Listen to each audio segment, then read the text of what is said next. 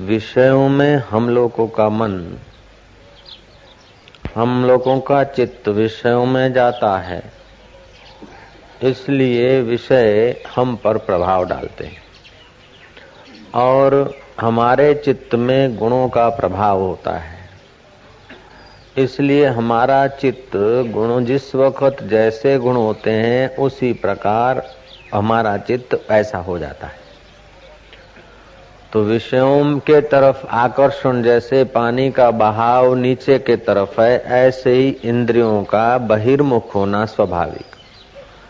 तो विषयों में आसक्ति अथवा विषय चिंतन करते करते हमारे चित्त की आदत बन गई है। कई जन्म जन्मांतरों की चित्त की आदत पड़ गई है, उसलिए हमारा चित्त जो है चैतन्य स्वरूप पर ब्रह्म परमात्मा में स्थिति नहीं पाता। तो विषय हमारे चित्त को आकर्षित करते हैं। और चित्त जिस वक्त जैसे गुणों के द्वारा संचालित होता है, ऐसा उनको भासता है। तो ये बात सनकादि ऋषियों ने ब्रह्मा जी से भी पूछी कि चैतन्य स्वरूप परमात्मा में विश्रांति कैसे पाई जाए। इंद्रियाँ आँखें बाहर को देखने को खींचती है, कान बाहर का सुनने को खींचते हैं, जीव स्वाद लेने को खींचती है, नाक सूंघने को खींचता है। तो आदमी मुक्त कैसे हो? ये तो विशेष को खींचते रहेंगे तो उसको मुक्त कैसे, मुक्ति पाना हो तो कैसे? जंजाल से छूटना हो, जन्म मरण से तो कैसे छूट? अब ब्रह्मा जी ने समाधि लगाकर विचार किया कि इनका प्रश्न का उत्तर ब्रह्मा जी को ठीक से पूरा नहीं, तब भगवान आदि नारायण का आवाहन किया। और आदि नारायण भगवान हंसावतार लेकर प्रकट हुए, ऐसी कथा कहती है। ब्रह्मा जी जान गए, और ब्रह्मा जी ने पुत्रों को संकेत किया कि आप पूछो तो सनकादि ऋषियों ने पूछा कि, हे हंस रूप में विराजमान, आप कौन हो? तब हंसावतार भगवान ने कहा,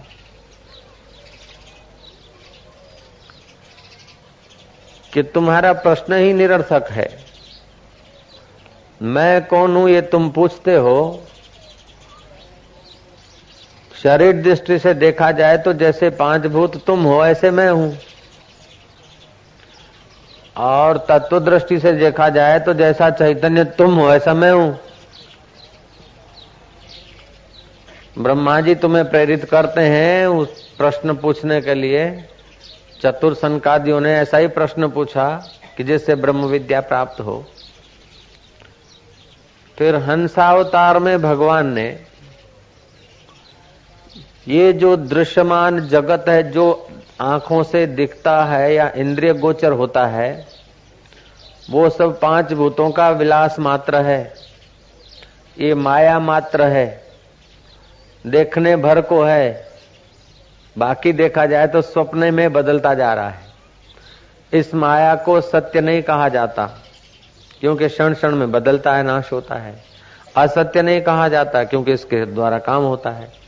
इसीलिए इस माया को अनिर्वचनीय कहा, मिथ्या कहा, अनिर्वचनीय कहा। तो ये अनिर्वचनीय माया के द्वारा ये दृश्यमान जगत दिखता है। इसको जो सत्य मानता है, और अपने सत्य स्वरूप का जो चिंतन नहीं करता, उसका चित्त रुकना कठिन हो जाता है। जो असत मिथ्या जगत को सच्चा मानता है, मिथ्या देह को मैं मानता है, मिथ्या इंद्रियों के भोग में सहमत हो जाता है उसके लिए इंद्रियाँ बलवान हो जाती है और संसार उसके लिए भव बंधन का कारण हो जाता है। लेकिन जो बार बार संसार के मिथ्यात्व का ख्याल करता है, अपने साक्षी स्वरूप, चैतन्य स्वरूप में आराम पाने की कोशिश करता है। संयोगजन्य सुख में जिसकी ममता नहीं है, संयोगजन्य देह में जिसकी अहंता नहीं है, वो परम पद को पाता है। हंसावतार ने तत्व ज्ञान का उपदेश दिया। तत्व ज्ञान के गीत गाए, उस गीतों का नाम हंस गीता नाम पड़ा। अड़तालीस गीता है कृष्ण गीता, राम गीता, शिव गीता, अष्टावक्र गीता, उद्धूत गीता, ऐसे हंस गीता। जागृत में हमारी सत्व प्रधान वृत्ति होती है, जो इंद्रियों के द्वारा बाहर के जगत को देखती है। स्वप्ने में रजस प्रधान वृत्ति होती है और तमस में तम, निद्रा में तमस प्रधान होती है। तो जागृत स्वप्न और सुषुप्ति। अभी हम लोग जो देखे हुए सुनते हैं, एक दूसरे के चेहरे देखते हैं, सुनते हैं, ये जागृत अवस्था है। ये जागृत अवस्था भी वृत्ति से दिखती है। रात्रि को स्वप्न दिखता है, स्वप्न अवस्था भी वृत्ति से दिखती है। और सुषुप्ति हो गई, वो वृत्ति तमस में लीन हो गई, उसलिए दिखती नहीं जागृत और स्वप्न अवस्था।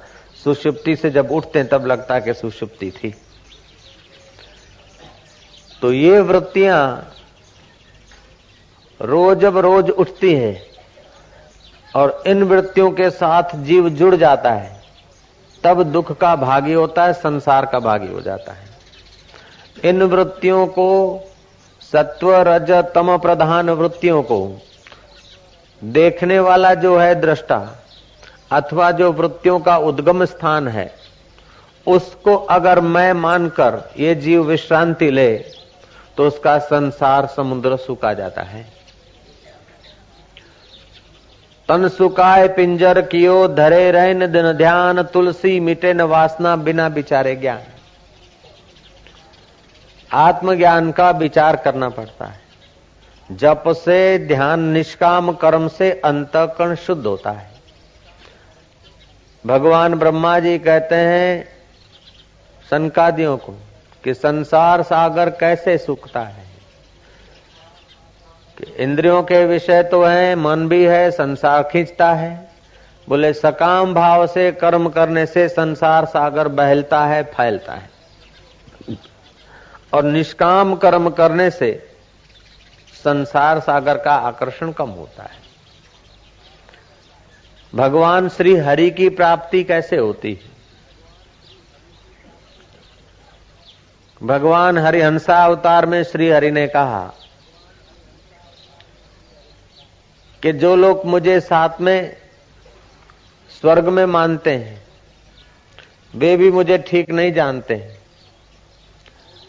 और जो लोग मुझे क्षीर सागर में ही केवल मानते हैं, वो भी ठीक नहीं जानते। लेकिन जो निष्काम कर्म करके अंतकण को शुद्ध करते हैं। और फिर सबके हृदय विषय जो मैं विराजमान हूँ, उसी मुझ चैतन्य में जो विश्रांति पाते वे ही मुझे ठीक जान सकते हैं और उन्हीं के बुद्धि से संसार का आकर्षण हट जाता है और कल्पित बुद्धि में संसार कल्पित है तो तुम्हारा शरीर भी कल्पित है। शरीर कल्पित है तो बुद्धि भी कल्पित है। और बुद्धि कल्पित है तो बुद्धि में आए हुए भाव, सुख, दुख के वो भी कल्पित है। जैन और बौद्ध धर्म ने आत्मख्याति को स्वीकारा है। आत्मख्याति माना जिस वक्त बुद्धि में जैसा भाव आया, उस वक्त जगत वैसा लगता है।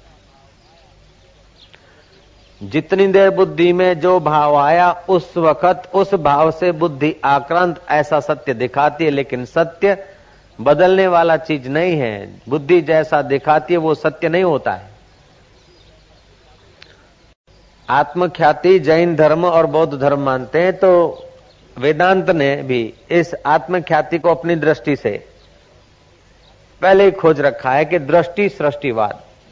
जैसी दृष्टि, वैसी सृष्टि जितनी दृष्टि, उतनी सृष्टि। और जब दृष्टि, तब सृष्टि।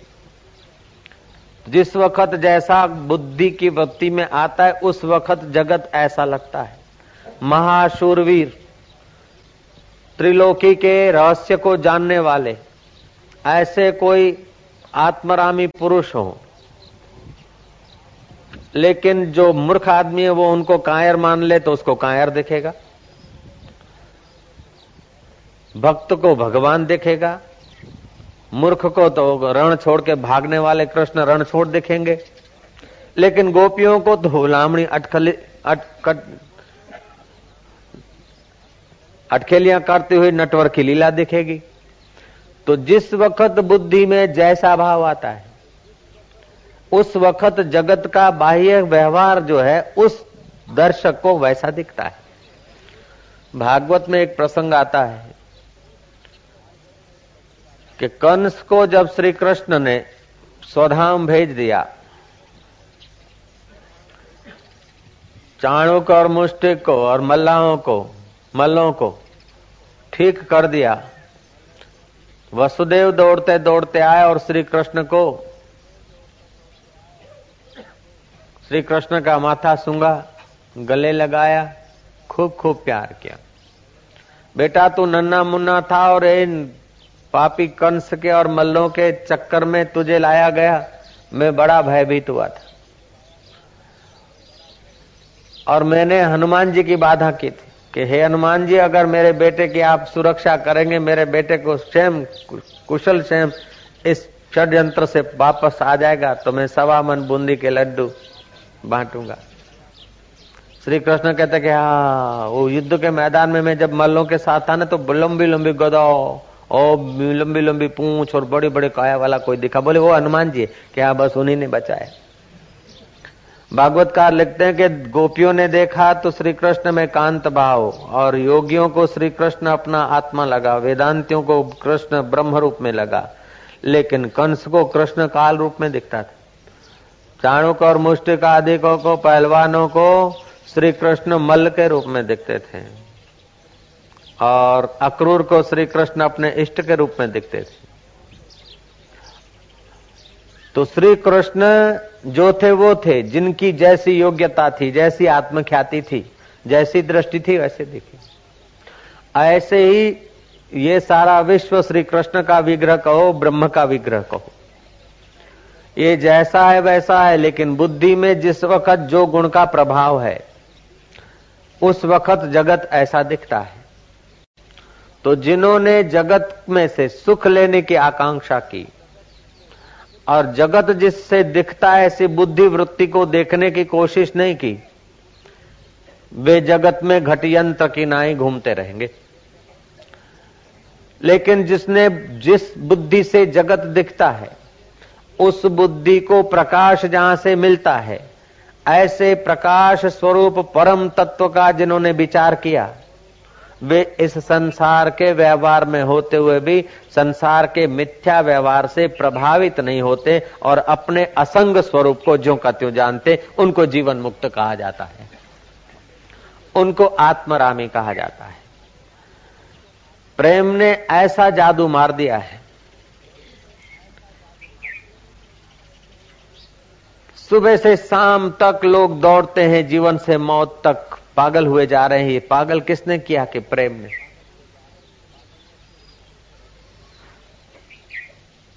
वो प्रेम कोयल की टुंकार पैदा करता है, वो प्रेम बुलबुल के कंठ में पुकारता है, वह प्रेम प्रेसी के तरफ़ निहारने को आकर्षित कर देता है। वही प्रेम धनवान को धन कट्ठा करने में लगा देता है कि धन कट्ठे में, जिसका धन में प्रेम है, वो धन कट्ठा करता है। जिसका कपड़ों में प्रेम है, वो कपड़े ले आता है। मतलब कपड़े नहीं चाहिए, प्रेम प्रेम प्रेम नचाता है किसी किसी ठिकाने किसी किसी दुकान पर। किसी किसी जन्मों में किसी किसी चेष्टाओं में प्रेम नचा रहा है। इस प्रेम ने सबको दीवाना किया है।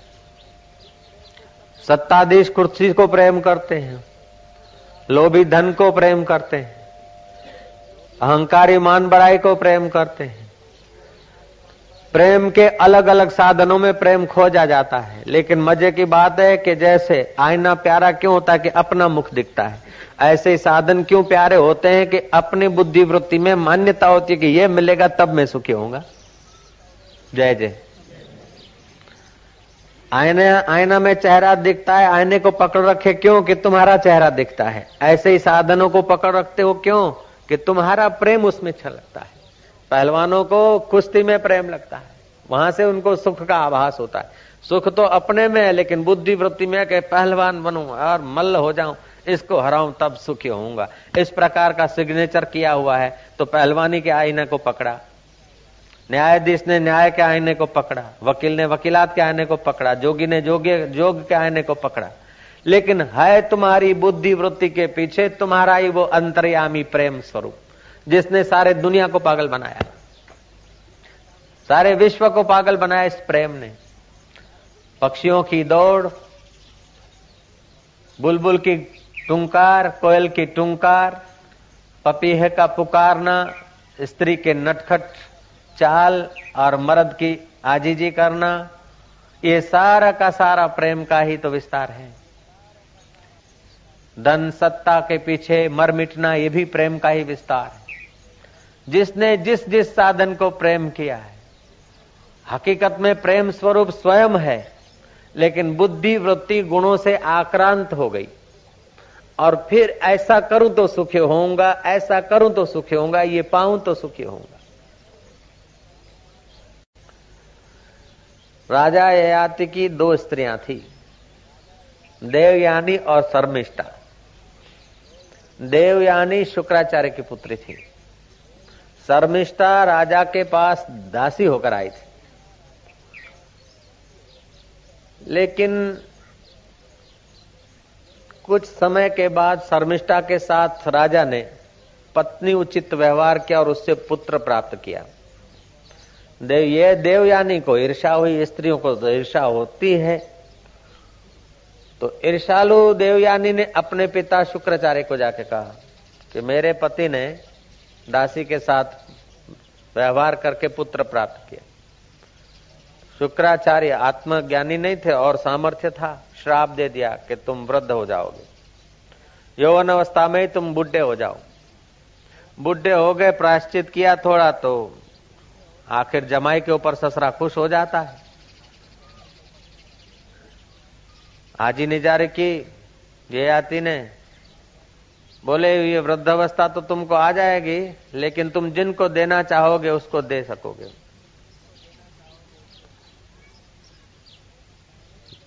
ययाति को पाँच पुत्र हुए। बड़े पुत्र को कहा कि, बेटा, तू मेरी जवानी चली गई है, अब बुढ़ापा आया तो तू बुढ़ापा ले ले। और तेरी जवानी मुझे दे दे, मेरे को अभी संसार भोगने में तृप्ति नहीं हुई। उसने इनकार कर दिया। ययाति ने श्राप दे दिया कि तेरे पुत्र और तू राज्य का अधिकारी नहीं बनेगा। दूसरे पुत्र को कहा, दूसरे ने इनकार कर दिया, उनको भी श्राप दे दिया।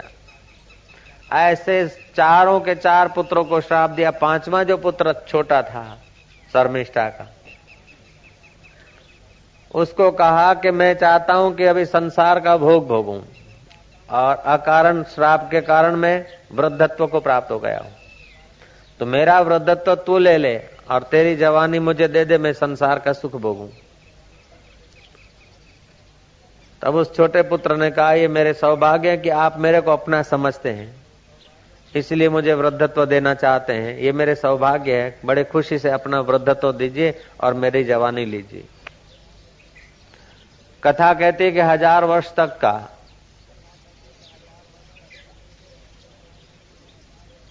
भोग भोगा उन्होंने अपने पुत्र की जवानी से। लेकिन जैसे अग्नि में आहुति दी जाती, भोग की वासना बढ़ती रहती है, ऐसे ही इधर के तो भोग भोगे। राज्य का राजपाल राज्य का भार वहन करता था यह आती प्रजा का पालन करता था, शास्त्र अनुकूल भोग भोगता था। लेकिन उसे फिर अवसरा भोग भोगने की इच्छा हुई। और वो उसके लिए बेचैन रहने लगा।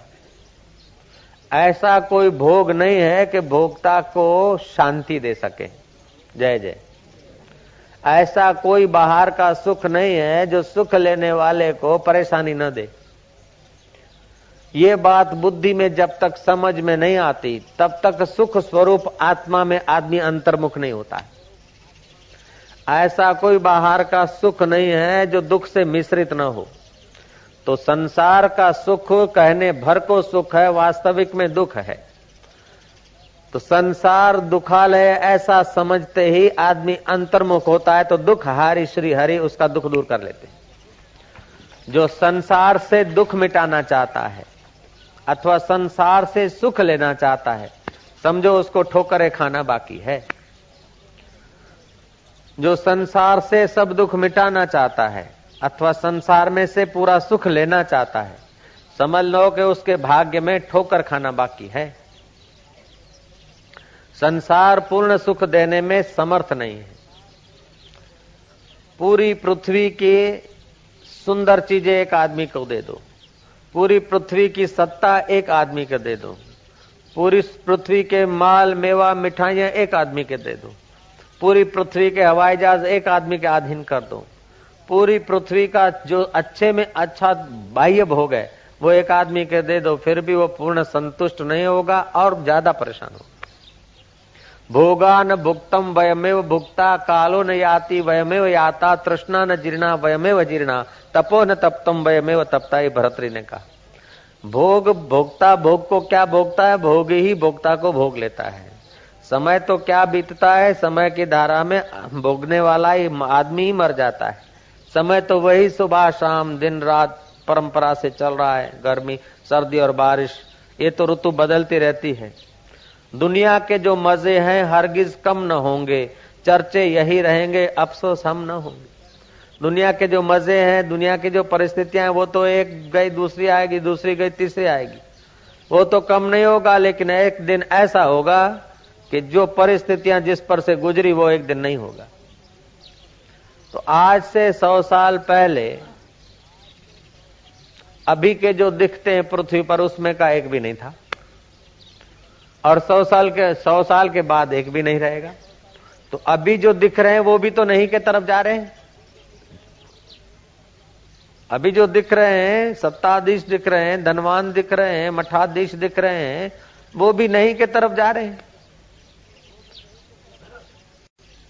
श्रीमद भागवत के आठवें स्कंद के आठवें श्लोक में है। आठवें स्कंद के आठवें अध्याय में श्री कृष्ण ने कहा ओधव को यदि दम मनसा वाचा चक्षुभ्याम श्रवण आदि भी नश्वरम गृहमाणम च विद्धि माया मनोमयम जो आँखों से, कानों से देखा जाता, सुनाई पड़ता है जीव से बोला जाता है, नाक से सूँगा जाता है। मन से सोचा जाता है या बुद्धि से निर्णय किया जाता है, वो सब माया मात्र है, मिथ्या है। इस मिथ्या जगत को सत्य मानने वाला व्यक्ति चाहे कितनी भी ऊँची पदवियों पर पहुँच जाए, फिर भी अंदर से परम शांति नहीं पा सकता है।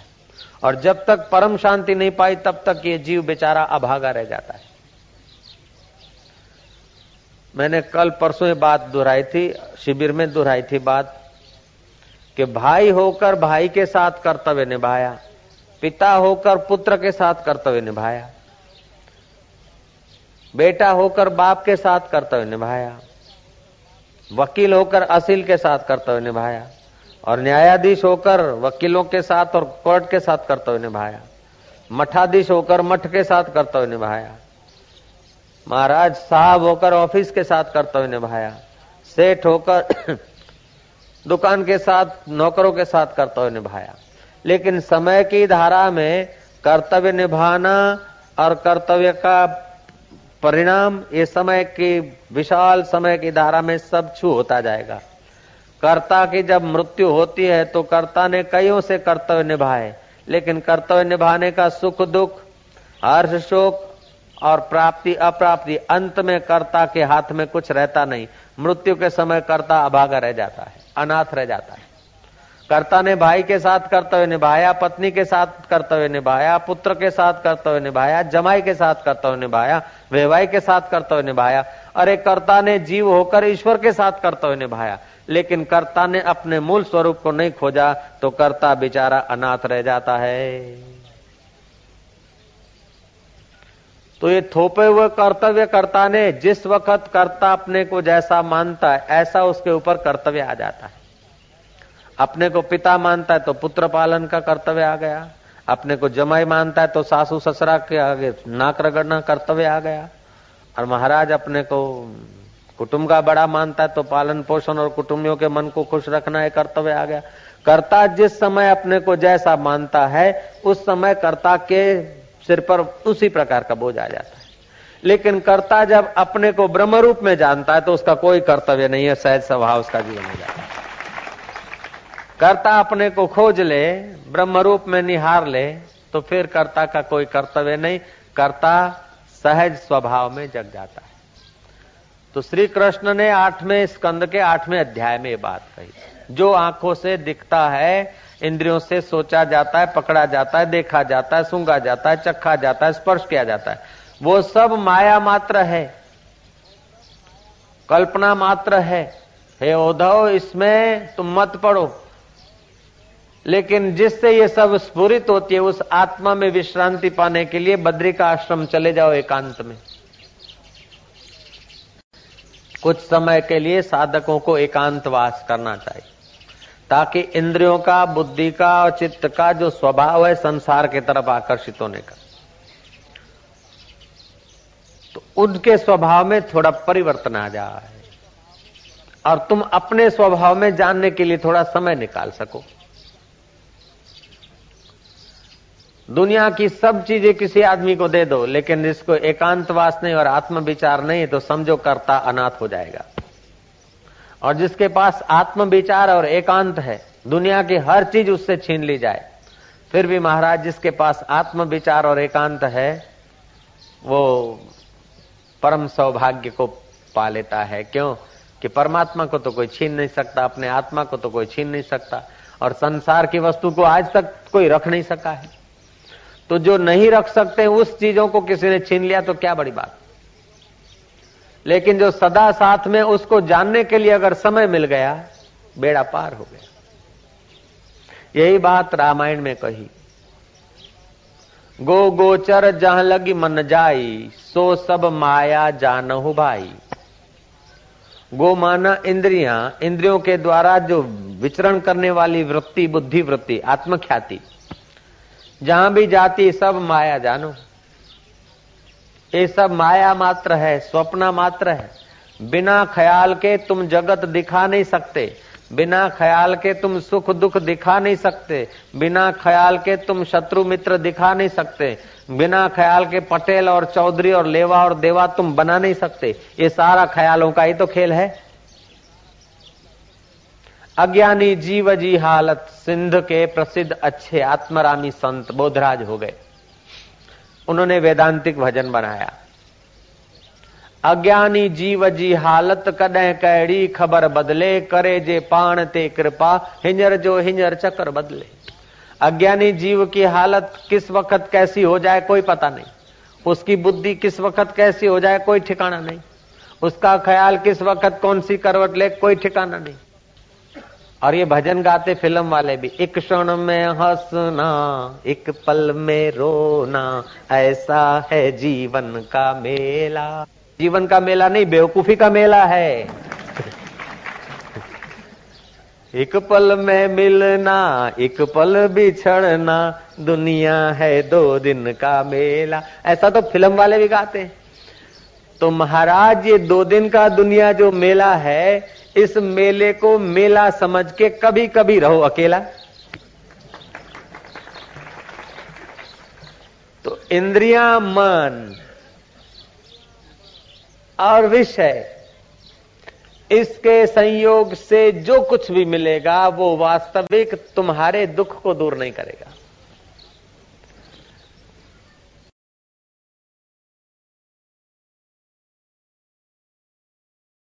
इन सब के संयोग से कितना भी बाहर का सुख मिला ययाति को। शर्मिष्ठा के पुत्र ने, छोटे पुत्र ने, पिता की वृद्ध अवस्था ले ली।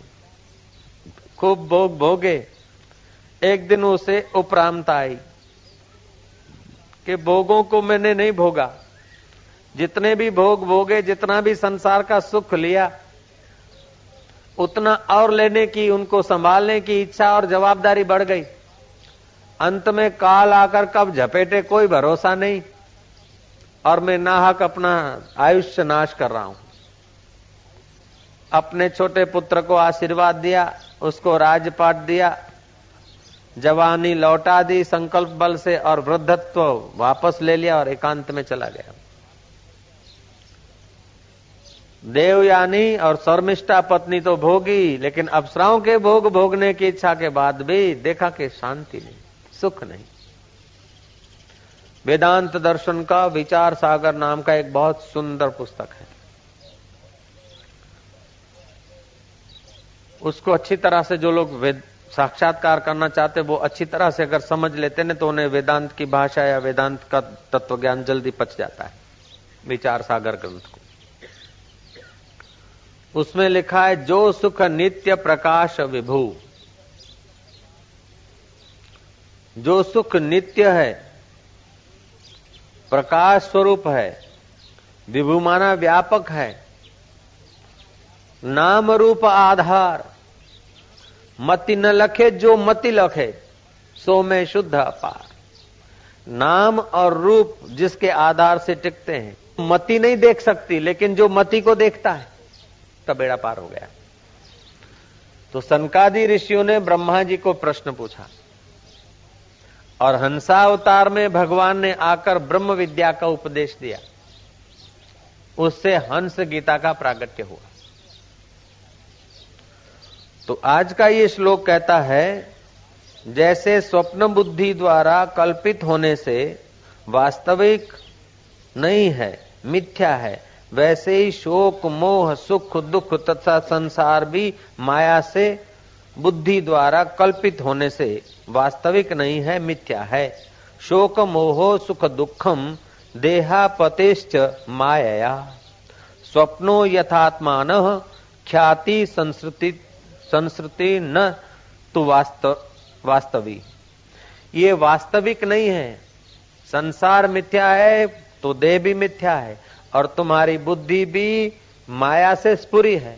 तो बुद्धि में जो शोक आता है, दुख आता है, चिंता आता है तो चिंता को, दुख को, शोक को अपने में जो लोग लगा देते हैं, वे दुखी हो जाते जय जय। चिंता को, शोक को, परेशानी को जो लोग अपने में मान लेते हैं, वे परेशान रहते हैं।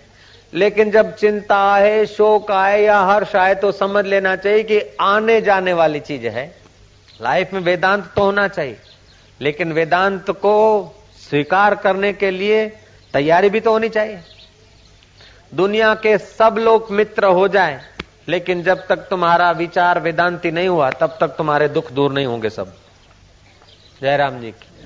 और दुनिया के सब लोग शत्रु हो जाएँ, और तुम्हारा वेदांत निष्ठा में मन ठीक है तो आपको सब लोग मिलकर भी दुखी नहीं कर सकते।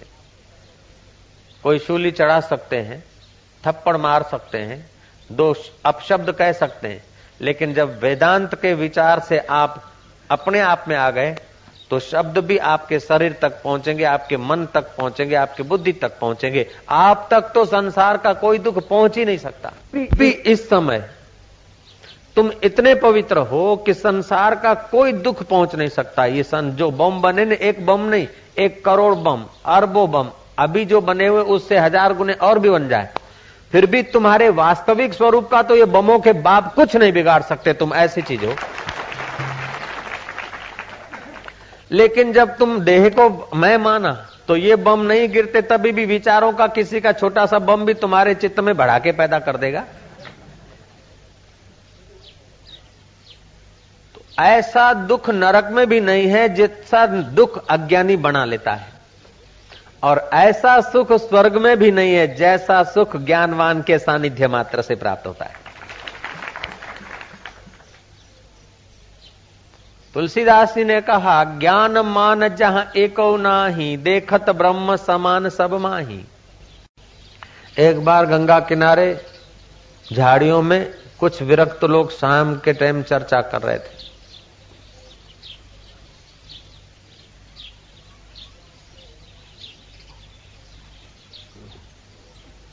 कि अंतरंग साधना किसको कहा जाता है? और बहिरंग साधना किसको कहा जाता है?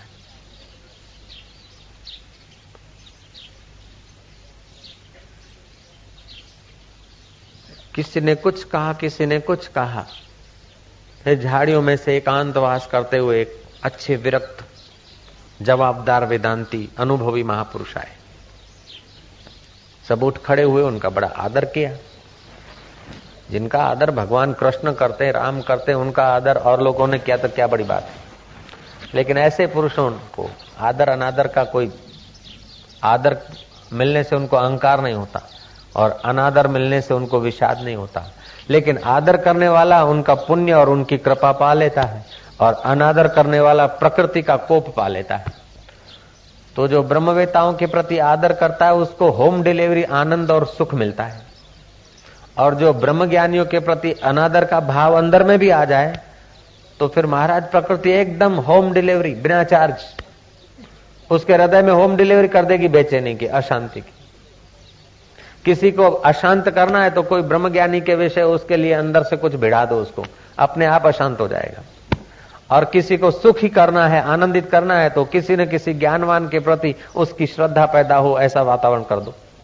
जिस समय हम ब्रह्मवेताओं के प्रति, ब्रह्म परमात्मा के प्रति, ब्रह्मवेताओं के प्रति अपने हृदय में थोड़ा भी कुविचार करते हैं या हे विचार करते हैं, उस समय बेचैनी चालू हो जाती और जिस समय उनमें शंकाएँ दिखती है, ऐसा वैसा होता है, हमारी बेचैनी और बुद्धि बैल मार जाती और जिस समय ब्रह्म ज्ञानियों के प्रति हृदय में प्रेम उमड़ता है, उनके वचनों के प्रति आदर होता है, फिर चाहे कितनी भी बाई मुसीबतें और वातावरण ऐसा वैसा होता है लेकिन ब्रह्मवेताओं के प्रति ठीक आदर होता है तो हमारे हृदय में शांति और आनंद छलकता है, बेपरवाही छलकती है।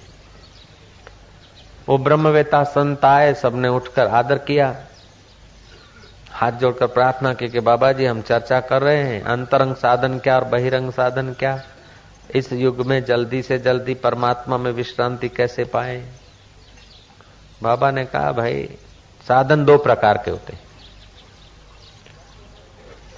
तत्वमसी आदि महावाक्यों का विचार करके ये आत्मख्याति जो जैन धर्म ने कही, बौद्ध धर्म ने कही, वेदांत ने इसी को दृष्टि सृष्टिवाद कहा। लेकिन जो आत्मज्ञान का तत्वमसी आदि महावाक्यों को, चार वेद के चार उपनिषद है, चार उपनिषद के चार महावाक्य हैं तो तत्वमसी आदि हम ब्रह्मास्मि प्रज्ञानम ब्रह्म अयम आत्मा ब्रह्म, ये चार वेदों के, चार महा उपनिषदों के महावाक्य हैं। चार उपनिषदों के महावाक्य हैं चार। तो उनका विचार करते करते अपने आत्मा तत्व को जान लेना, ये अंतरंग साधन है, बिल्कुल नजीक के साधन है। परिग्रह न करना, झूठ न बोलना अति आहार न करना, अति निद्रा न करना, अति बोलना नहीं, अति घूमना नहीं, और समय बचाकर अपना जप, तपो, होम, हवन, सुद सेवा, पूजा करते करते अंतर्मुख होना,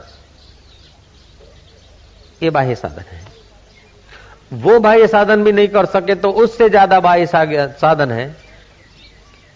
गए तीर्थ में, देवालयों में, इधर गए, उधर गए निष्कामता रखी, वो भी देर सबेर आत्मा में ले आए। सकामता संसार को देने वाली है और निष्काम भाव से किए हुए कर्म आदमी को अंदर ले जाते हैं। बाहर से लगता है कि सकामी को फ़ायदा हुआ, खाने वाले को, लेने वाले को और देने वाले को तो घाटा पड़ा। लेकिन भीतर से देने वाले को जगत नियता ऐसा देता है कि अपने आप को ही दे डालता है। कबीरा, आप ठगाइयो और न ठगियो कोई। आप ठगे सुख उपजे और ठगे दुख होई। निष्काम कर्म वाला दूसरों को नहीं ठगेगा। अपना ही बल, अपनी बुद्धि, अपना अकल, अपना धन, अपनी वस्तु दूसरे के काम आ जाए। उसका मतलब नहीं कि अपना रुपया पैसा दूसरा जाके फ़िल्म देखे, अपने को बुद्धू बना के दूसरा उसका उपयोग कर दे। नहीं। ईश्वर के रास्ते जाने वालों के काम में अपना बुद्धि, अपना अकल अपनी वस्तुएँ आ जाए, ऐसा निष्काम कर्म करने वाले लोग सोचते हैं।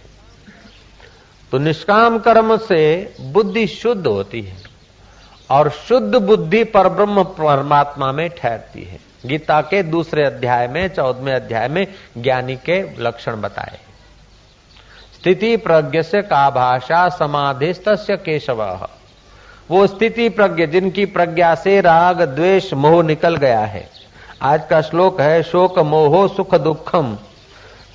देहा पतिश्च माया। ये जो शोक दिखता है, दुख लगता है, सुख लगता है, ये सब देह के कारण लगता है, जैसे स्वप्न बुद्धि द्वारा कल्पित होने से वास्तविक नहीं है, मिथ्या है, वैसे ही शोक, मोह, सुख, दुख तथा संसार भी माया से बुद्धि द्वारा कल्पित होने से वास्तविक नहीं है, मिथ्या है। तो इस शरीर जैसे मिथ्या है, ऐसे बुद्धि में आने वाला शोक, मोह, भय, चिंता भी मिथ्या है। इसको मिथ्या मानने से आप निर्दुख हो जाते हैं। आपके बुद्धि में भय आया, शोक आया, चिंता आया तो आप ये विचार करना कि बुद्धि आत्मख्याति, बुद्धि बदलती रहती है। जो बदलने वाली बाई है, उसमें रहने, आने वाला दुख, सुख, अबदल कैसे हो सकता है? वो भी बदलने वाला है। जब शरीर बदलता है, बुद्धि बदलती है, मन बदलता है तो दुख, सुख सदा थोड़े रहेगा। पहली क्षण जो घटना घटती और दुख लगता है, दो घंटे के बाद वैसा नहीं होता। और वो घटना को आप स्वीकृति नहीं देते, उतना दुख ज़ोर मारता है। कोई महिला का पति स्वर्गवास हो गया। अब वो स्वीकृति दे दे विधवा होने को। क्योंकि पति तो चला गया चलो, अब विधवा होकर जीवन जी लेंगे, बच्चों को पढ़ा लेंगे, कुछ कर लेंगे तो उसका दुख कम हो जाएगा। लेकिन अब मेरे पति, तू का है रे? छोरों का काय होगा रे? पकड़ पकड़। धम पछाड़ा करें। इससे पति तो वापस आएगा नहीं, लेकिन अपनी पकड़ के कारण बुद्धि में शोक मोह बढ़ जाएगा। लोग क्या कहेंगे? मानू छा चवंदा। इस प्रकार का बुद्धि में ममता डालते रहोगे तो लोगों के तुम कटपुतलियाँ हो जाओगे। लेकिन अपनी ओर से हम ठीक कर रहे हैं, फिर लोगों की जैसी बुद्धि हो गई ऐसा कहेंगे हरिओम तत्सत और सब गप सब ऐसा करके जीवन जीने का ढंग आ गया तो लोगों के आप खिलौने नहीं बनेंगे।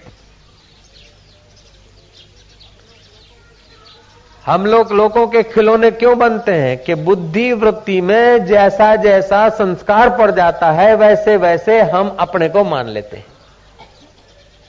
इसीलिए हम कल्पनाओं के शिकार बन जाते हैं।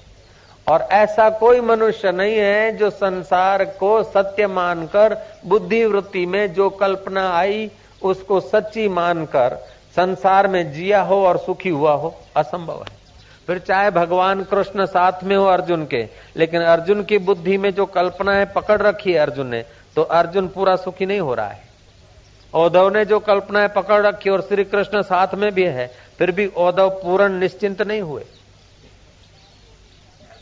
संसार को मिटाना नहीं अथवा भगवान को पाना नहीं, लेकिन बुद्धि से बेवकूफ़ी मिटाना है और बुद्धि को परमात्मा में प्रतिष्ठित करना है। जय जय। परमात्मा तुमसे दूर नहीं, तुम परमात्मा से दूर नहीं।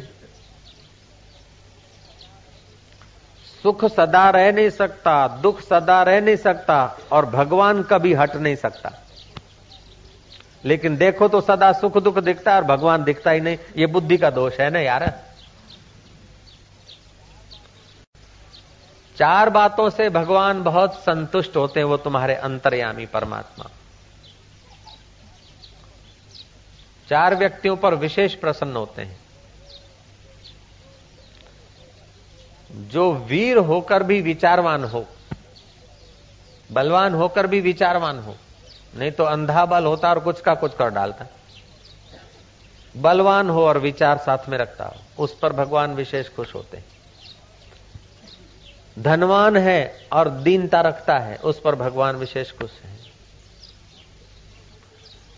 और कुछ न होते हुए भी कुछ न कुछ देने की भावना रखता है और कुछ दे डालता है। मतलब कंगाल होते हुए भी दान कर देता है।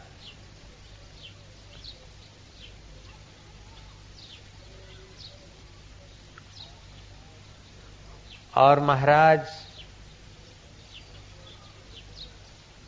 त्यागी होते हुए भी त्यागी होने का अभिमान नहीं करता है।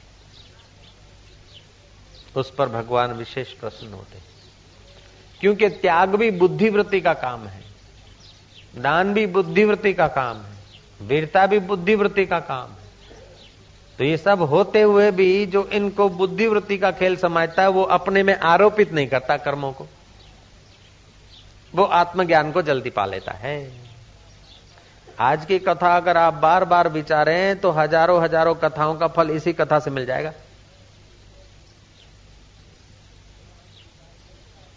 वेदांत विचार की कथा ऐसी है कि महाराज ठाक उतार दे जन्म जन्म का। तो शोक मोहो सुखम दुखम, देह पतेश्च माया शोक मोह, दुख और सुख, ये देह और इंद्रिय मन के साथ जो मिलकर जो भी कुछ होता है, वो सब माया है। ऐसा समझकर माया को माया समझा। रस्सी को तुमने रस्सी जाना तो सांप गायब हो जाएगा। मरुभूमि को तुमने मरुभूमि जाना तो पानी गायब हो जाएगा। ठूठे को तुमने ठूठा जाना तो चोर गायब हो जाएगा। सनकादि ऋषि को ब्रह्मा जी कहते और हंसा अवतार भगवान कहते हैं कि जैसे एक ही मिट्टी से तवा, चलम, घड़ा, घड़िया, सुराइया अनेक बर्तन बनते हैं। मिट्टी एक की एक। एक ही प्रकार के सुवर्ण से अनेक गहने बनते हैं। एक ही जल जल से अनेक प्रकार की बर्फ़ की डिजाइने और खिलौने बन जाते हैं। एक ही शक्कर से अनेक प्रकार के खिलौने बन जाते हैं। ऐसे ही एक ही प्रकार के उस सचिदानंद चैतन्य परमात्मा में तुम्हारी बुद्धि अनेक कल्पनाएँ कर लेती है। तो आदमी को पुत्र क्यों प्यारा है? पुत्र का मित्र क्यों प्यारा है? कि पुत्र के नाते पुत्र का मित्र प्यारा है। पुत्र के मित्र से पुत्र प्यारा है और पुत्र से भी अपना शरीर प्यारा है और शरीर से भी अपनी इंद्रियाँ प्यारी है और अपनी बहिर इंद्रियों से भी अंतर इंद्रियाँ प्यारी है। जितना आपके नजीक जो चीज़ है, वो उतनी ज़्यादा प्यारी है। पुत्र के मित्र से पुत्र नजीक है और पुत्र से तुम्हारा देह नजीक है और देह से तुम्हारी इंद्रिया नजीक है और इंद्रियों से तुम्हारी अंतर इंद्रिया नजीक है। और इसलिए तो तुम्हारे सिर पर कोई चोट करता है तो तुम तुरंत हाथ की बलि दे देते हो, लेकिन सिर को बचा देते हो। क्योंकि मनोवृत्ति बुद्धि वृत्ति यही रहती है कि।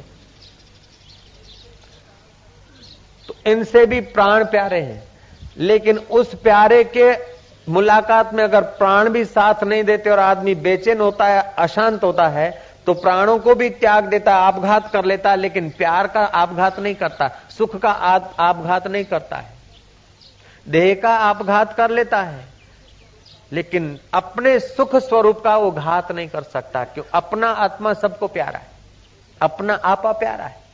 लेकिन बेवकूफ़ी के कारण लोग आपघात कर लेते हैं। आपघात करने से सुखी होना चाहते हैं। आपघात करने से सुख नहीं होता हो तो प्रेत होकर भटकते हैं। अहम घात करना चाहिए। अहम में ही पकड़े हैं। तो जिसमें तुम्हारी आसक्ति होती है, वो तुम्हारे से हटा दिया जाए। और जो तुम्हें नहीं चाहिए, वो मिले तो समझ लेना कि भगवान की और गुरु की कृपा हो रही।